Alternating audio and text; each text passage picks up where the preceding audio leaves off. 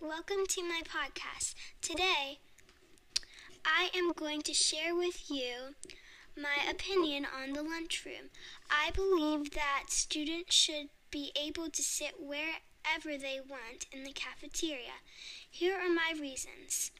Students should sit wherever they want. First, students would stop yelling. Stop yelling. Students yell across the cafeteria because they are not sitting with their friends. Second, students wouldn't be out of their seats. If students could sit wherever they want, it would make the lunch monitor's job easier. Next, students would listen more in the classroom because they are able to talk to their friends at lunch.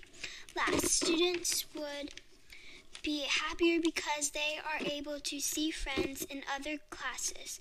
I feel that allowing students to sit wherever they want is a great idea. It will make the students, lunch monitors, teachers happier. What for lastly, I need to tell you a joke before we leave. What do you call what is what does a nosy pepper do? It gets jalapeno business. Thank you.